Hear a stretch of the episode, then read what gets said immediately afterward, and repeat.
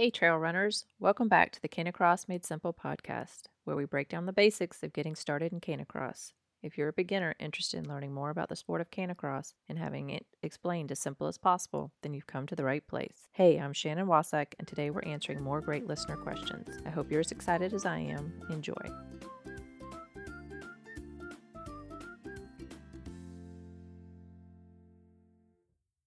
Hi, and welcome back to the Canicross Made Simple podcast. Today's listener question comes from Hannah. Hannah asks, Hi, I'm interested in starting canicross, but I have a very large dog that I adopted last year. He loves squirrels, and I'm afraid he'll pull me over. Does this happen a lot? This is a common concern in canicross, Hannah, so thanks for sending in your question. There are a few reasons that this is unlikely to happen. Let's think about what happens when you're walking your dog on a normal walk with just a leash. If your dog sees something that they want to go after, like a squirrel, they're going to lunge, which will most likely give a big jerk to your arm. This is going to give your shoulder a sharp pull and you may tip forward. In Canicross, you wear specialized equipment a waist belt, which is attached to a strong elastic bungee lead that is attached to your dog's harness. So the bungee lead is going to absorb any jolting movements that you might have experienced with a normal leash. Also, the waist belt is just that on your waist, the strongest area of your body.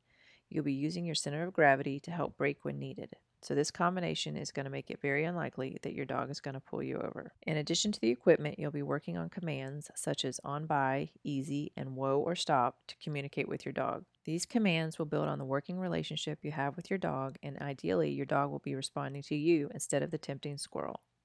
Also, it's always a good idea to be aware of your surroundings. That way, you'll be aware of the squirrel or deer before your dog is. Be sure to look where you're going instead of your feet. When you're first starting out, think of canicross as dog training, not just fitness.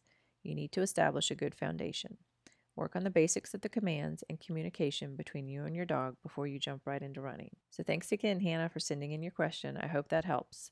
If you have a question for the show, you can join our Facebook community at bit.ly forward slash learn canicross and submit it in the group. You can also leave us a voice message with your question at speakpipe, S P E A K P I P E dot com forward slash canicross made simple. And with your permission, we'll post your question on an upcoming episode.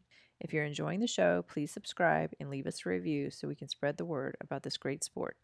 Have a great week and bye for now. Still have questions? If you feel you need a little more one on one time, I'm now offering 30 minute coaching, aka strategy sessions, to give you more personalized attention. We'll hop on Zoom and clear up any confusion you're having with equipment, commands, getting your dog to pull, etc. If this sounds like something you need, please email me at canicrossmadesimple at gmail.com and we'll make it happen.